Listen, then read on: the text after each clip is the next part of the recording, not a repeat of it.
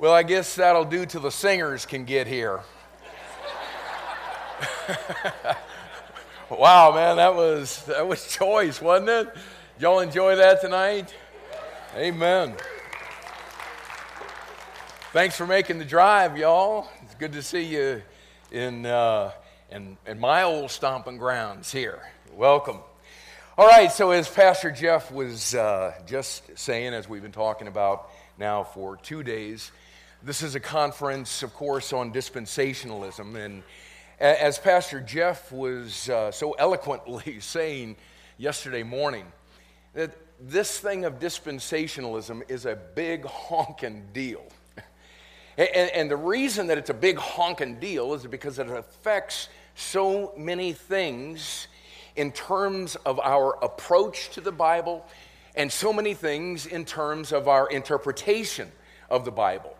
And one of the things that we value in this Living Faith Fellowship is not removing the ancient landmarks in Scripture. And we believe that God has called us to earnestly contend for the faith Anybody here believe that? We better in these last days be ready to do that, to earnestly contend for the faith.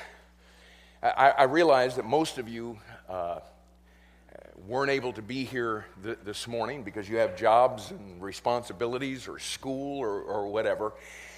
Uh, but man, I, I, just really appreciated the way that uh, Pastor Shelby ended his session this morning uh, through tears, he was urging us in the midst of all of what we're talking about in this thing of dispensationalism to not lose the fact that we've been called to love. And, you know, I, I, I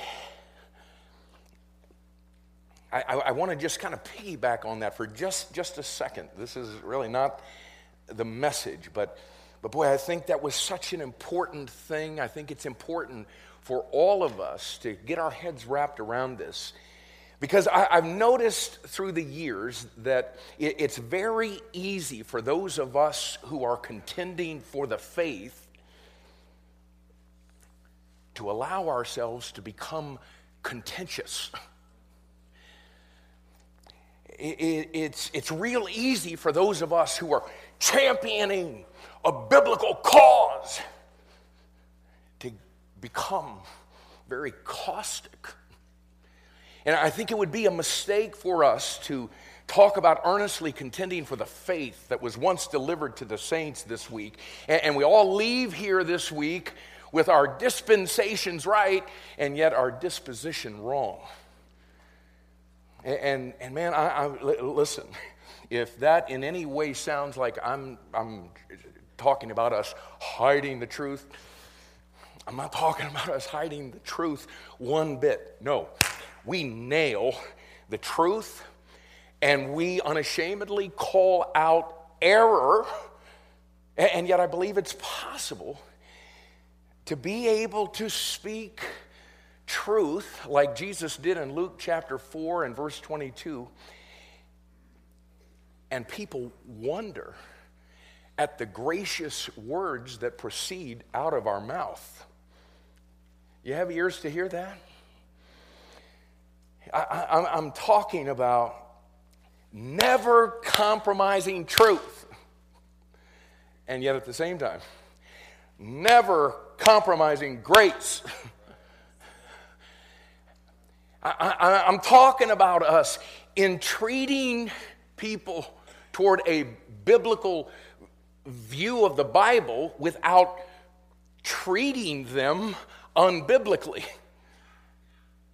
And, and again, I, I, I, feel like in the midst of what we're doing in the Certainty Conference, and man, I couldn't be more about it. And, and yet, at the same time, man, let's don't allow ourselves to become caustic, to become contentious to have dispositions that are unlike the character of Christ because I, I really do believe that He still wants us to be known by our love. and more about what we're for than what we're against. And what we are for is a biblical view of the Bible, and we will die on that hill.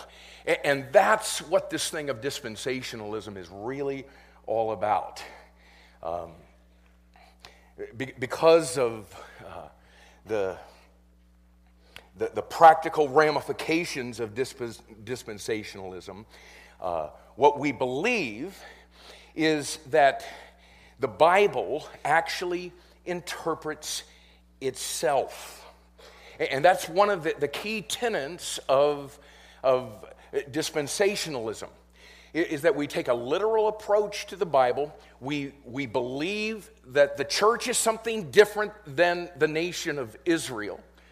And it is very, very distinct, and God will, in fact, fulfill his promises to the nation of Israel. In terms of prophecy, we believe that we are living in the church age. We believe that the church age concludes with the rapture, which ushers in the tribulation period, which concludes with the second coming of Christ, which ushers in the literal millennial reign of the Lord Jesus Christ. Those are some of the things that we're, we're all about. But again, when we get to the practical ramifications of dispensationalism, it is a, an approach to the Bible that allows the Bible to interpret itself.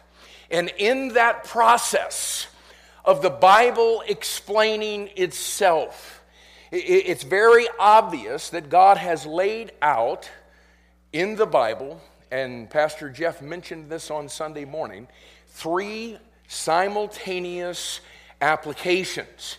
What, what, Pastor Jeff said on Sunday morning, and I think this is review for most of the people in this room, is that one of the applications is the historical. And we can go back and see in our Old Testament that God was laying out history and He was recording it, and all of that history has an application, a devotional application to our life. And everybody on this planet, pretty much in Christianity, would go with that. And yet, as dispensationalists, we would see another layer of application that comes between those that we would call the doctrinal or the prophetic application. And, and this is really the nuts and bolts of why that is actually in the Bible. And what we find in that application is that when God was recording that history in the Old Testament, he was doing it according to a fashion. He, he was doing it because, and wording it in such a way because it is pointing to something that he's trying to teach us doctrinally, something that would have a, a prophetic application. And so, what I am going to attempt to do in the next several nights is go to an Old Testament passage and apply it from a very dispensational standpoint. With this uh, interpretation, allowing the Bible to interpret the Bible, uh, allowing it to just say what it says and point to that prophetic application. And in this passage that I'm going to take you to, what we're going to find is that even in this passage, he's actually teaching us dispensationalism. Now, what I've been uh, talking about for the last, uh, well, man, it seems like I've been here forever. what we started talking about last night is what I would call applied dispensationalism. And that's what we're going to get into once again tonight. Just a very practical approach to this thing of, of dispensationalism. And, and last night, it, we, we saw that dispen, dispensationalism revealed biblically in some supernatural ways. And, and last night, first of all, we, we, we saw that dispensationalism was revealed through a seemingly random Old Testament genealogy. Uh, we, we then saw it through the order of the books that bring us to the pinnacle of the Old Testament, the book of Proverbs. And now, tonight, we're going to see dispensationalism revealed biblically in another supernatural way through an incredible portrait in God's Old Testament art gallery. And let's pray together. Lord, I, I pray that as we go down this path tonight, that you will open our eyes, that, that you will pour out upon us the spirit of wisdom and revelation in the knowledge of you, our eyes being enlightened. As David prayed, would you open our eyes to behold wondrous things out of your word? And Lord, I, I pray that as dispensationalists, that uh, our confidence in your word will be enhanced tonight and, and that our lives will be changed. I, I, pray that in the midst of all of the information that we're, we're getting, that, that you will uh, allow there to be transformation this week. May we, by the time we put a bow on this on Wednesday night, Lord, I, I pray that our lives will be, be different because of the truth that you have shown us and in your incredible book. We ask these things in Jesus' name. Amen. You know, our God, of course, has all kinds of amazing qualities. Uh, you know, we could just start going through the list. We could say that He is a God of supreme holiness, that He is a God of unending and infinite love, that He, he is a God of infinite knowledge and wisdom, and we could go on and on and on. But one of the qualities that we seldom talk about is the fact that God is also an amazing artist. And man, we, we see that in creation, don't we? You know, we, we look at, you know, the works that artists do as they, you know, paint these things, and all they're doing is just copying what the greatest artist has ever done. Eh, eh, our God is just an incredible artist. And again, we see it in creation, but we also see it in His Word. And, and many times, what God does is He, he takes a truth that he knows transcends what can be grasped through a mere explanation of words. And what he will do is he will take his words and form them into pictures for us so that he can take some invisible, intangible, infinite truth and paint this picture and say, that's what I'm talking about right there. This is what I'm trying to get you to see. And in my estimation, one of the most beautiful portraits in God's Old Testament art gallery is the one that he painted in Proverbs 31 that's entitled The Virtuous Woman. And so, why don't you take your Bible tonight and let's go to Proverbs 31 and let's take a very dispensational view toward this passage, recognizing that there's three layers of application here, and yet what God is going to do is He is going to interpret this passage by the Bible. And so let's, let's first of all, let's talk about her biblical identity.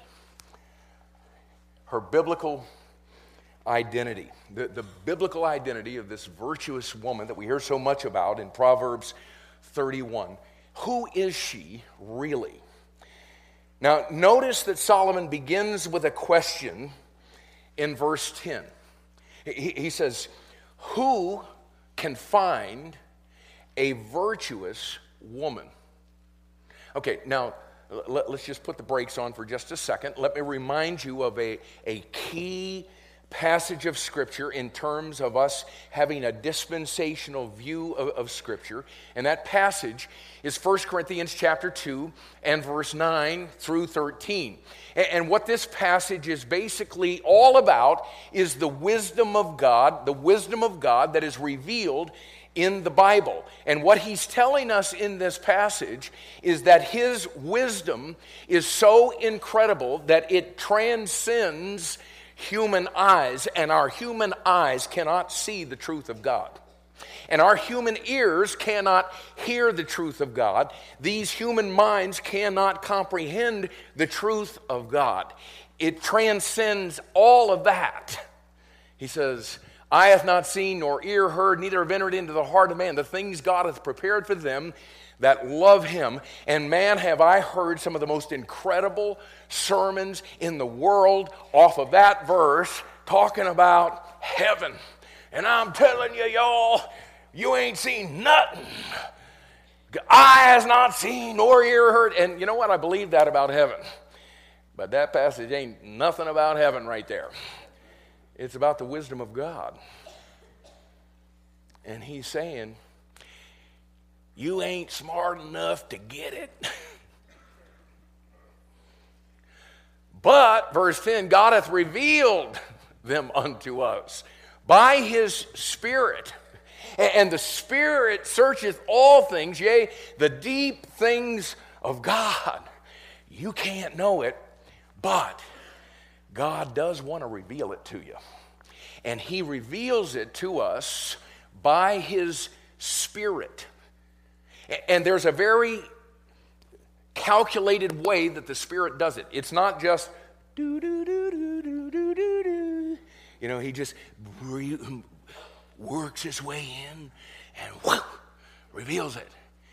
What He says in verse 13 is that He reveals it as we compare spiritual things with spiritual things. The way that we would understand that is by uh, comparing Scripture with Scripture. That is a dispensational view of the Bible. We believe it interprets itself. God wants us to know it, but it has to be revealed to us. And so when Solomon begins this passage in Proverbs 31 and verse 10, and he asks the question, Who can find a virtuous woman? Well, if, if I were to, to say to you, let's just take that literally. And let's see if we can find a virtuous woman in the Bible. Who can find one? And, you know what we would find if we were going to go on this search to just see in the Bible where we could find a virtuous woman, listen, of the hundreds and hundreds of women in the Bible, do you understand that there is only one woman who is actually identified as a virtuous woman? Hey, there may have been a lot of other women that were, but there's only one woman that was actually identified as the virtuous woman. And you know who she is? She is Ruth. Ruth chapter 3 and verse 11 says, For all the city of my people doth know that thou art a virtuous woman. Now, last night, as we were working through 20 books of the Old Testament, uh, we, we, we got to the book of Ruth last night and we told her story. How many of you were not here last night? Okay, quite a few, and I'm sure there's people online that are watching that didn't get to see or hear last night. So let me just quickly, this doesn't take long, let me just quickly tell you the story of Ruth and the significance of this story. Okay, so Ruth is a Gentile from a cursed race. She's a Moabitess, and so she is separated from God and his promises. And she's living at a time of famine. But one day, she hears good news from a far land that God has visited his people in Bethlehem and giving them bread. And upon hearing that good news, she leaves her family, she leaves her land, she leaves everything that she holds dear, and she makes a beeline for Bethlehem where she goes and partakes of that bread. And she goes to work in the harvest field once she gets there. And without her realizing it, her Jewish kinsman redeemer sees her in that field, doesn't know who she is, but he falls head over heels in love with her. He takes her out of the harvest field, makes her his bride, and they lived happily ever after. And that's the story of Ruth. And yet, like we saw last night, that story, the greatest love story I think that could possibly be written, that story is actually our story. Because we are from a cursed race we call the human race. And we are separated from God and His promises. And so it has left our souls famished. And yet, one day, somebody gave us good news that the Lord had visited his people in Bethlehem and giving them bread. And the bread of life was born in Bethlehem. And upon hearing the good news of Jesus wanting to be the bread of life, we left everything that we held dear and made a beeline for the one in Bethlehem and we partook of that bread. And now he has us in his harvest field, and we are awaiting the marriage, him to take us out of that harvest field to consummate the, the marriage. And listen, that is why that book of the Bible is, is sitting there, because it is a picture. Because God knew in, that in Proverbs 31, old King Solomon was going to ask a question. He knew that he would ask, Who can find a virtuous woman? And God knew that if he inspired Solomon to ask that, that there might be some simple minded people that would just believe the Bible and not leave the Bible for their definitions and, and, start looking to see if we could find a virtuous woman. And so that the, these simple minded people didn't have any confusion about who he meant, God says, I'll tell you what I'm going to do.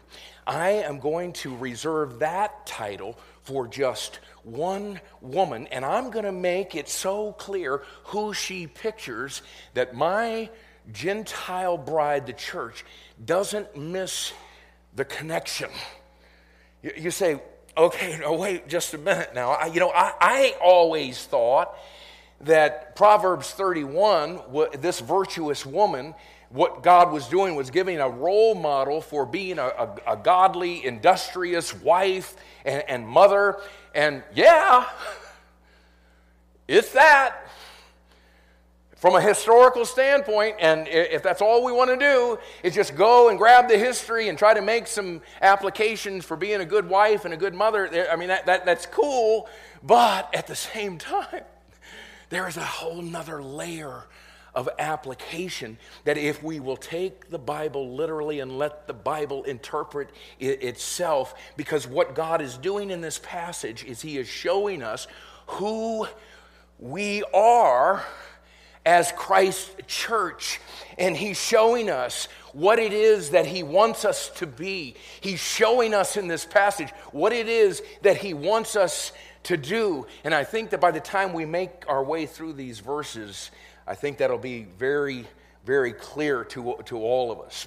But for those of you that may be listening that aren't from a dispensational background, eh, maybe this kind of approach to the Bible is something new for you. Uh, let, and maybe you're struggling with that, and we get that, but let, let me remind you that this picture that we're talking about in Proverbs 31 is something that is repeated in the New Testament.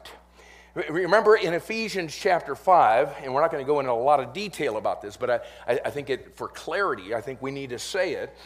In, in Ephesians chapter 5 and verse 22, what God does in this passage is he begins to lay out the responsibilities for wives, the responsibilities for husbands, and he's just going verse by verse, man, laying this whole thing out. And then he gets to verse 32, and bam!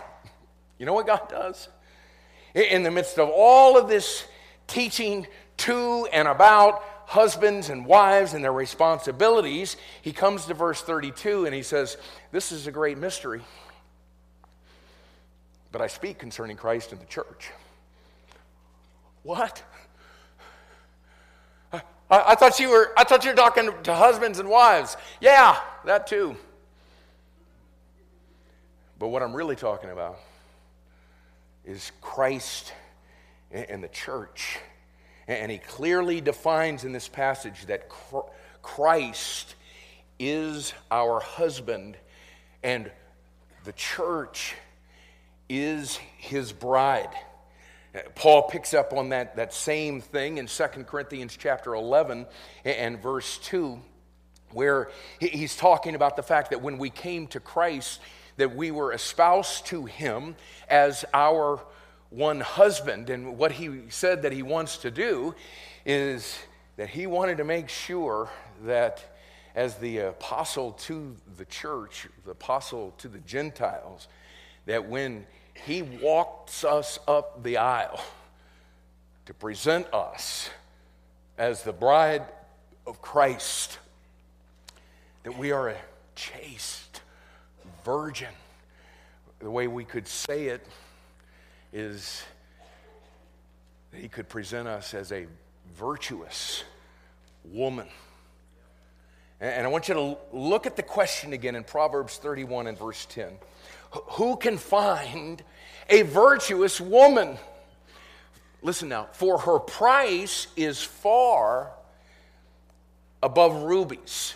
Now, if you're there in Proverbs chapter 21, if you look back at verse 1, and we're not going to take the time to go through the proof of all of this, but King Lemuel, that's mentioned in verse 1 as the one that is writing this chapter, is none other than King Solomon. And boy, you talk about somebody that was on the lookout for a virtuous woman, and you talk about somebody that understood what a rare commodity she actually was. Man, it was Solomon, because according to 1 Kings chapter 11 and verse 3, Solomon had 700 wives and 300 concubines and all i can say about that is is you would have to have the wealth of solomon to buy that much makeup. But 700 wives and 300 concubines is a total of what y'all? A, a thousand. I mean here's a guy who had learned some things about women the hard way. and, and, you know what he learned, y'all? That there wasn't one virtuous woman in a thousand. Because you know what 1 Kings 11.3 goes on to say about those 700 wives and 300 concubines? It, it says they turned away his heart after other gods.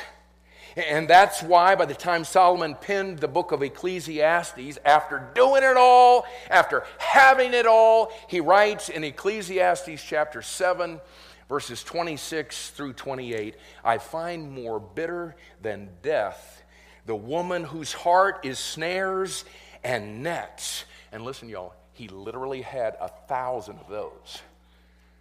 Behold, this I have I found, saith the preacher, counting one by one to find out the account which yet my soul seeketh, but I find not.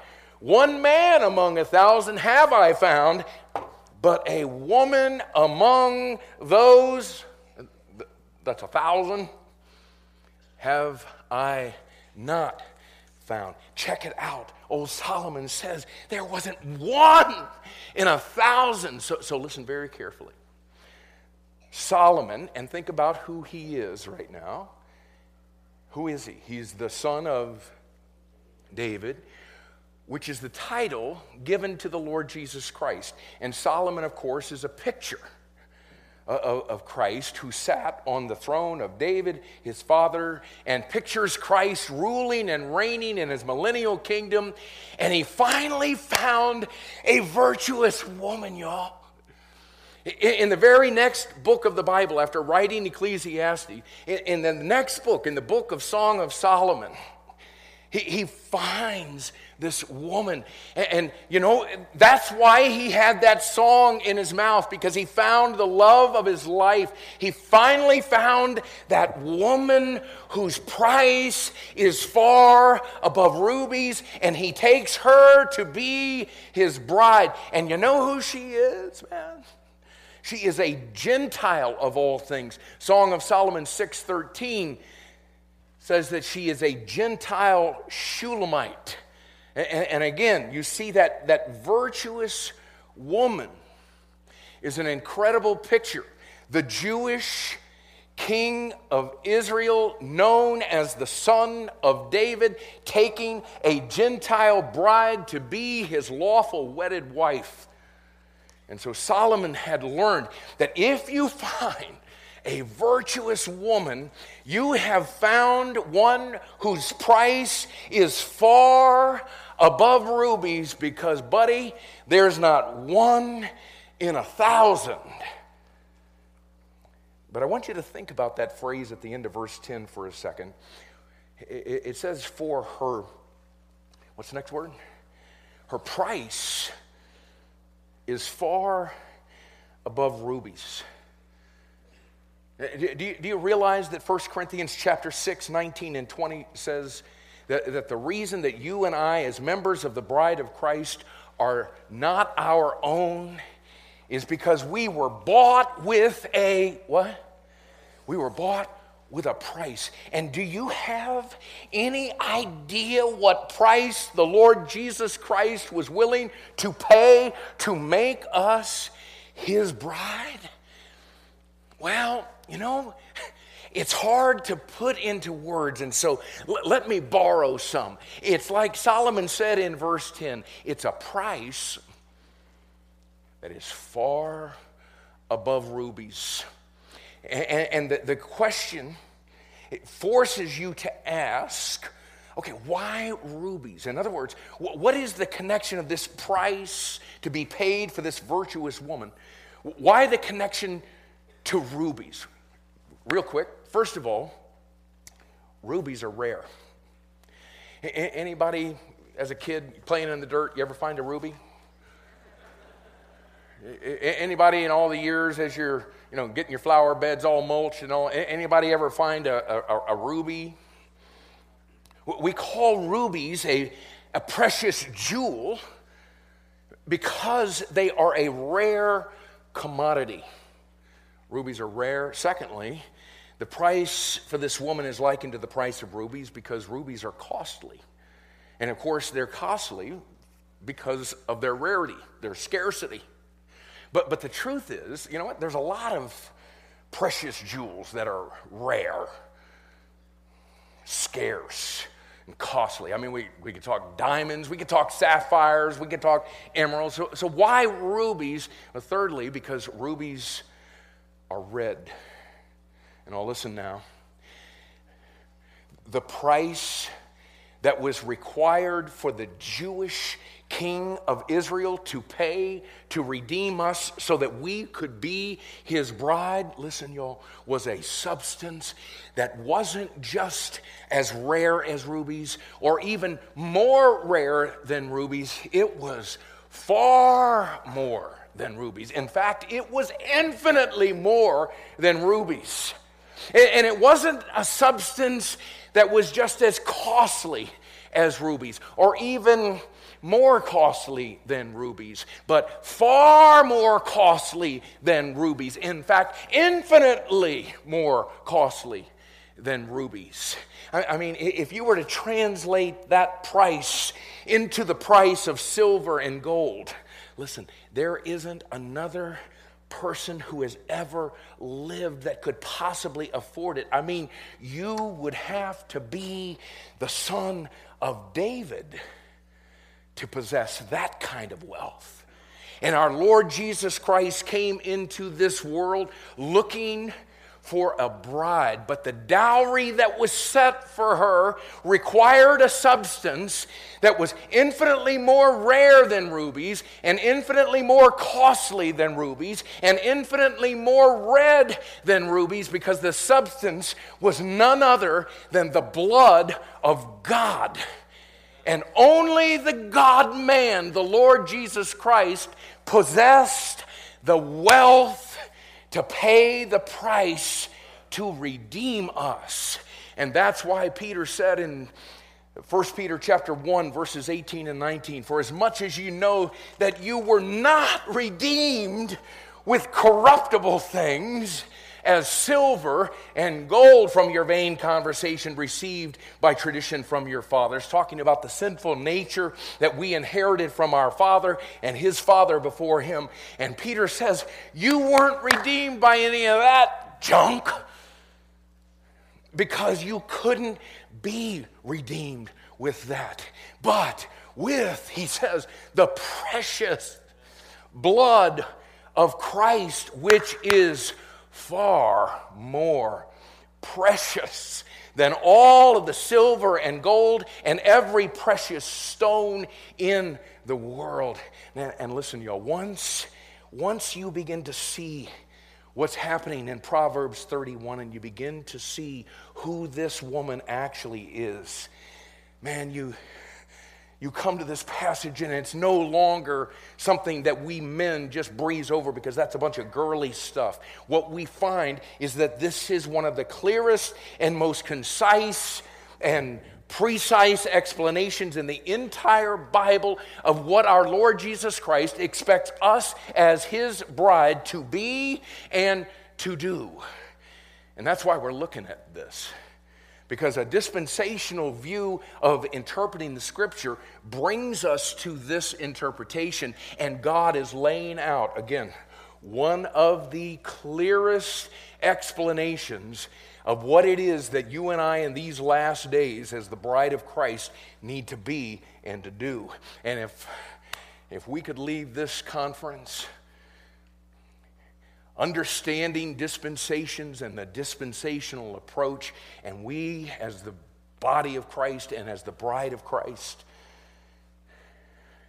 could get to the place to where we match this woman I, would say this would be one whale of a conference. And, and so we've identified her, we've seen her biblical identity.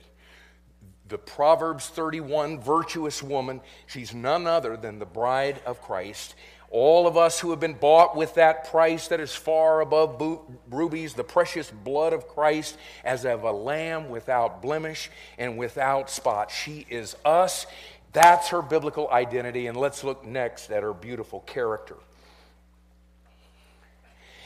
I mean, what is it in this woman chosen to be the bride of Christ that he, he's looking for? What is it that, that he intends for us to be as his virtuous woman? What is her character? Verse 11 lets us know that, first of all, this virtuous woman is a woman that can be trusted. She can be trusted. Verse 11 says, the, the heart of her husband doth safely trust in her. And let me just say from the get go that it, about everything else that our husband, the Lord Jesus Christ, wants from us and expects from us is not only to be able to trust us, but to safely trust us. Uh, look at verse 11 again. He, he, he doesn't just want to know in his mind, he wants to be able to trust in his heart that the relationship that he has with us is safe. He, he never wants to have to think about that. He, he never wants to have to wonder about that. He, he never wants to have to work through that in his mind. I, I ask you tonight does your husband, the Lord Jesus Christ, have that trust in his heart concerning you? A, a, a, a, virtuous woman is, is a woman of such character that she has the ability to flood the heart of her husband with unquestionable trust. You, you see, folks, our, our, our Lord's intention in redeeming us as wonderful as heaven is, and I'm excited to go there, it wasn't just to take us to heaven someday. It wasn't just so we could sit on clouds and wear golden slippers and, and play harps. He wanted us to be his bride. He, he wants to have a personal, intimate love relationship with us, and he's serious about it. Uh, Sherry and I just, whatever, last week, I guess, celebrated uh, 37 years of, of, marriage. And 37 years ago, I, I stood at an altar like this, and I took Sherry to be my bride. And in those vows, what she said was, and forsaking all others, I keep only unto him as long as we both shall live. Okay. And now listen, she was willing to say that not because I was rescuing her from singleness, N- not because I was looking for someone to wash my clothes, not because I was looking for someone to cook my meals. She was willing to say those things because I loved her and I wanted to have a personal, intimate love relationship with her for the rest of my life. And listen, y'all, when we took the Lord Jesus Christ as our Savior, He wasn't just wanting to be our little fire escape from hell. I love the fact I'm not going to hell, y'all. And if you don't get saved, you're going there. Okay? There is motivation. but he didn't want to simply be our fire escape, man. He became our husband because he wanted a relationship with us. And you know what he wants and expects from us now, man? for us to have forsaken all others and keep only unto him all the days of our life. You, you, see, before he saved us, but before we became his bride, if you will, Ephesians chapter 2 and verse 2 says that we walked according to the course of this world according to the prince of the power of the air. And verse 3 says that we fulfilled the desires of the flesh and of the mind. From heaven's perspective, y'all, we were a bunch of street walking tramps. We were godless, depraved, degenerate, vile, and wicked sinners. And you know what happened? Our Lord Jesus Christ reached down into the muck and the mire of this world and all of the filth and the wretchedness of all of our sinfulness. And according to Colossians chapter 1, verses 12 through 14, He translated us or transferred us out of the kingdom of this dark world and placed us into the kingdom of His dear Son, having redeemed us through his blood and forgave us every one of our sins. Listen, y'all, that's how we became his bride. And now that we have, you know what he calls it when we go back and we start befriending the world system? Anybody know? How about James 4 4? You know what he says? He, he calls it adultery. Because we're His now. He bought us and paid for us with His own blood. Let, let me ask the, the, men that are here uh, would, would it be a problem at all for you if you found out for the last however many years that your wife has been rendezvousing behind your back with one of her old boyfriends? Would, that get on anybody's uh, radar here? Well, let me tell you, that's exactly the way our husband, the Lord Jesus Christ, sees it. Every time we allow ourselves to go back into this world system to gratify our flesh, to seek its approval, or when we long to be connected to it again, listen, y'all, he sees it as adultery. Spiritual adultery. Listen, we, we, we, all live in this world, and, and our, our, our husband certainly knows that. And he knows that, that our old boyfriends, as it were, are always going to continue to try to hit on us every single day. But you know how he prayed for us in John chapter 17 and verse 15? Not that they would be taken away, but that we wouldn't have the desire for them now that we have taken him to be our husband. You know what his heart wants more than anything else? His heart wants to know that he can safely trust us. So, so that it's not even a thought about us loving the world. So that there's never a reason that he needs to wonder about us flirting with it or e- e- the, the world ever turning our head, much less turning our heart. And, and I, again, I ask you tonight does the heart of your husband, the Lord Jesus Christ, does it safely trust you? Let's just think back at the last month. Okay, he, he's watched everything that we've done in the last month. He, he knows every thought that we've had. He, he knows every desire we, we've had.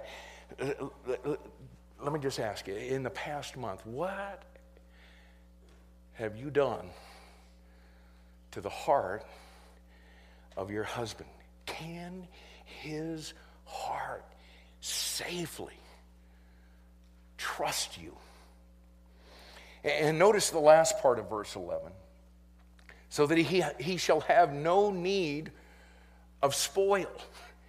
Jesus gave us a very clear understanding of this word spoil in Luke chapter 11 and verse 22, where he talked about the merchandise or goods that are taken when someone is overcome of a stronger opponent. In, in other words, it, it, it's goods and wealth that are acquired through an outside source. And the point of verse 11 here in Proverbs is that the husband of a virtuous woman never needs to concern himself with overcoming someone to amass wealth because he has a bride who can even be trusted with his money.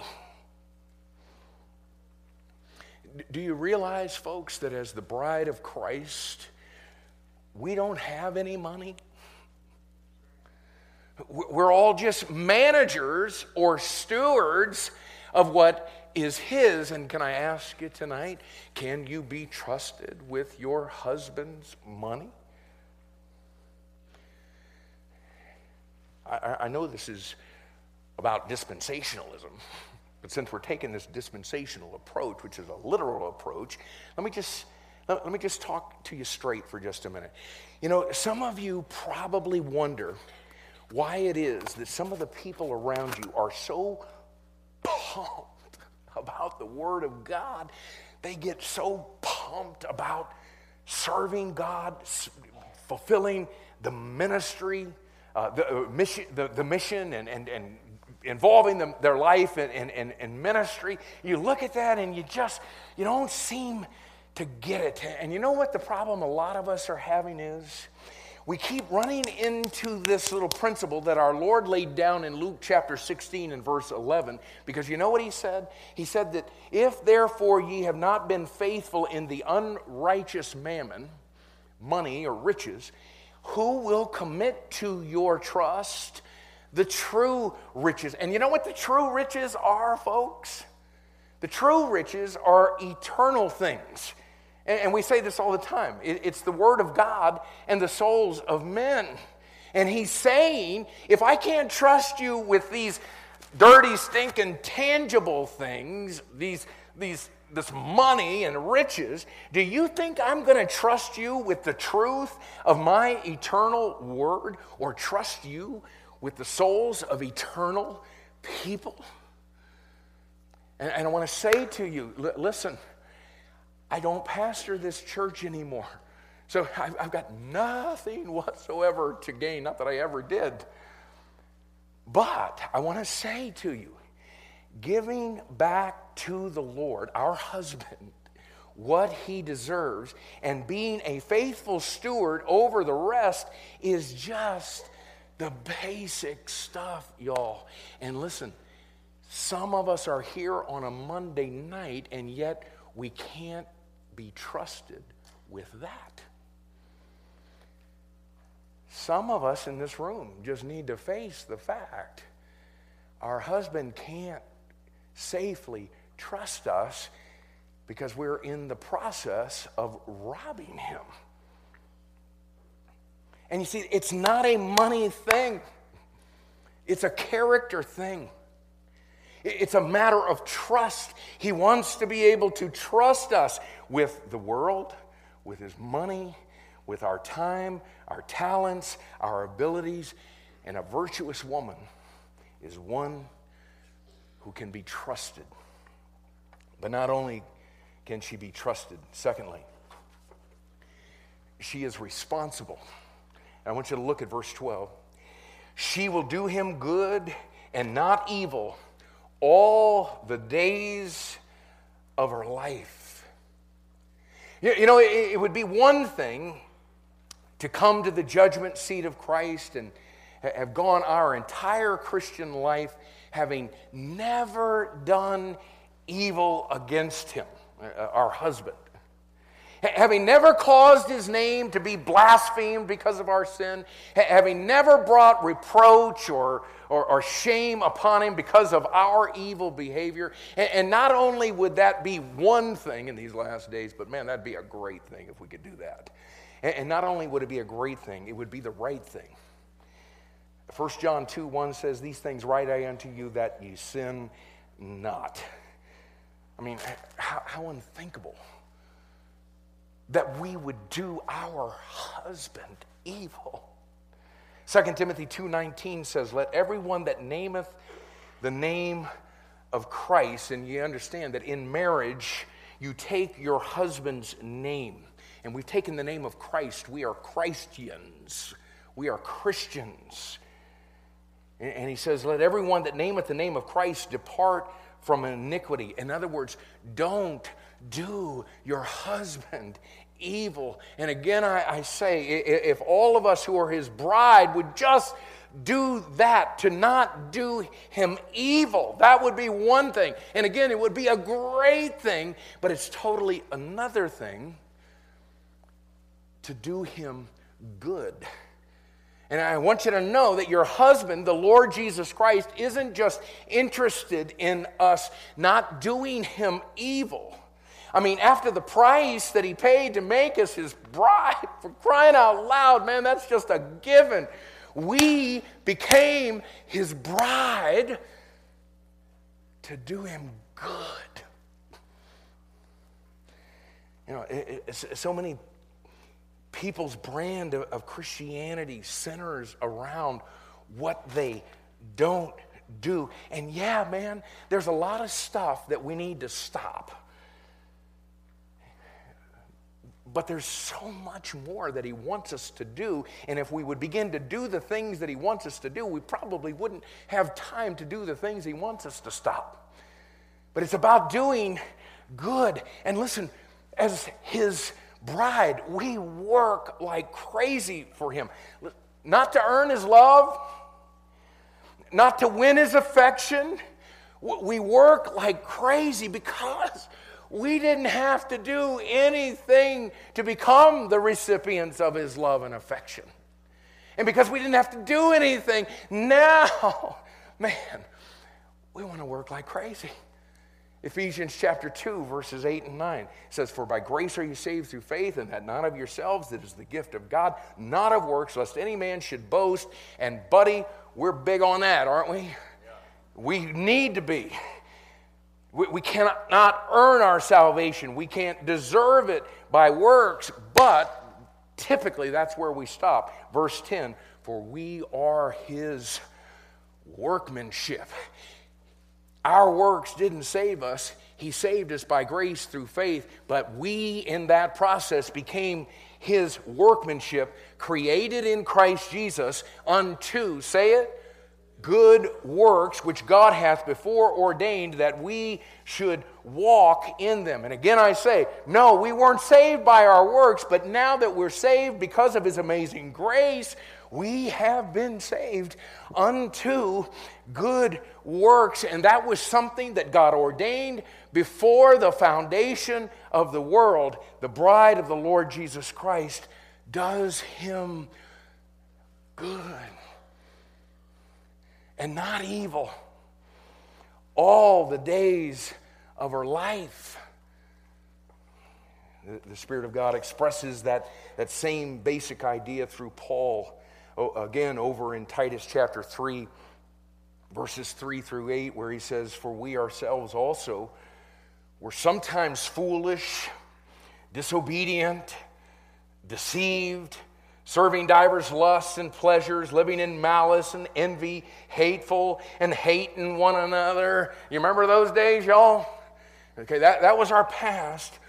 But after that, the kindness and love of God, our Savior, toward man appeared not by works of righteousness which we have done, but according to his mercy, he saved us by the washing of regeneration and renewing of the Holy Ghost, which he shed on us abundantly through Jesus Christ our Savior, that being justified by his grace, we should be made heirs according to the hope of eternal life. And once again, it could not be clearer. He saved us because of his work on the cross, not by the good works that we do. And again, we are real big and need to be real big on Titus chapter 3, verses 3 through 7. But somehow we always leave out verse 8. And verse 8 says, This is a faithful saying. In other words, what I'm about to say, buddy, you can take to the bank and these things I will that thou affirm constantly, Titus, that they which have believed in God might be careful to maintain good works. These things are good and profitable unto men. You know why? Because we're the virtuous woman, the very bride of the Lord Jesus Christ, and we are to do him good and not evil. And notice that last part of Proverbs 31 12. All the days of her life. I mentioned uh, our 37th anniversary was last week. Uh, when we got married 37 years ago, we did a little short a little honeymoon, and then we moved out to California to begin uh, our first shot at, at, the ministry. So I've been in the ministry. Every time my anniversary comes around, I know how long I've been in the, the ministry. Um, I've been saved now for 44 years. And man, I can tell you this. When it comes to this thing of being a Christian, there are many starters, but there are very few finishers. And in fact, just a little tidbit did you realize that of the 400 leaders in the Bible, 80 of them finished well? Less than 25%. And, and, and listen, even among the finishers, there are few that do their husband, the Lord Jesus Christ, good and not evil. Listen to this again now. All the days of their life. People who aren't up and down, people who aren't in and out, people who aren't back and forth. I'm talking about people who came to the altar with the Lord Jesus Christ and understood what their marriage to Him was really all about. And they had enough character and were responsible enough to doing good and not evil all the days of their life. In the good times and in the bad times for richer or for poor, in sickness and in health. And the Lord could count on them in any and every situation, even when the people at church snubbed them. Even when the leaders disappointed them. Even when no one called even when they were overlooked for a position or a ministry, even when they didn't uh, agree with the judgment call of the leaders.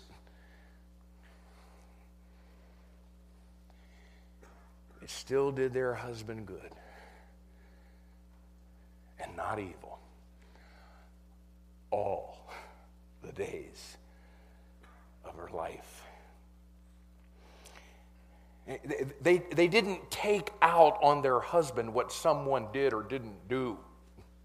You know, I've never understood that, man. If what someone did or didn't do can get you to stop serving, you might want to just check who it was that you were actually serving.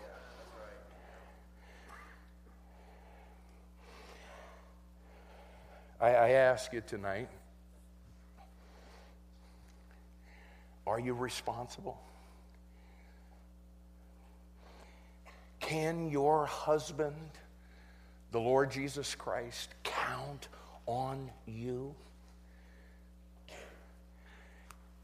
Do you finish what you start? Do you see the job through? Does the Lord Jesus Christ know in his heart tonight that you will do him good and not evil all the days of your life. Man, I can tell you as a husband, there's never been a day where I've doubted that of my wife. And you know what? I'm the happiest dude you ever met.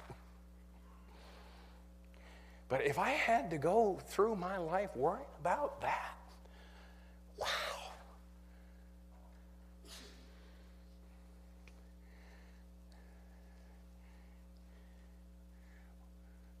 A bride that does him good and not evil all the days of our life. I, I, I, love what it says about John the Baptist in Acts chapter 13 and verse 25. It says, And as John fulfilled his course listen, y'all, as the bride of the Lord Jesus Christ, we have a course to fulfill. And it is a marathon, not a sprint. Uh, Paul writes to a, a young interim pastor in the church in Colossae in Colossians 4:17, and he says, "And say to Archippus, take heed to the ministry which thou hast received in the Lord, that thou fulfill it. That's the goal, y'all. To fulfill our course, to fulfill the ministry that we've received in the Lord, to be able to come to the end of our, our life and to be able to say with Paul in 2 Timothy chapter 4 and verse 7 I fought a good fight. I've finished my course. I have kept the faith. And oh Lord, I thank you for your supernatural book that explains itself as we compare Scripture with Scripture. And Lord, I, I pray that as we take this practical, dispensational approach to this scripture for the next two nights, that in the midst of getting all, all, of the information about dispensations and us as the church and the, the characteristics of the church, Lord, I, I pray that we would be the bride that you called us to be. And once again, that we would leave this week more conformed to the image of our husband, the Lord Jesus Christ.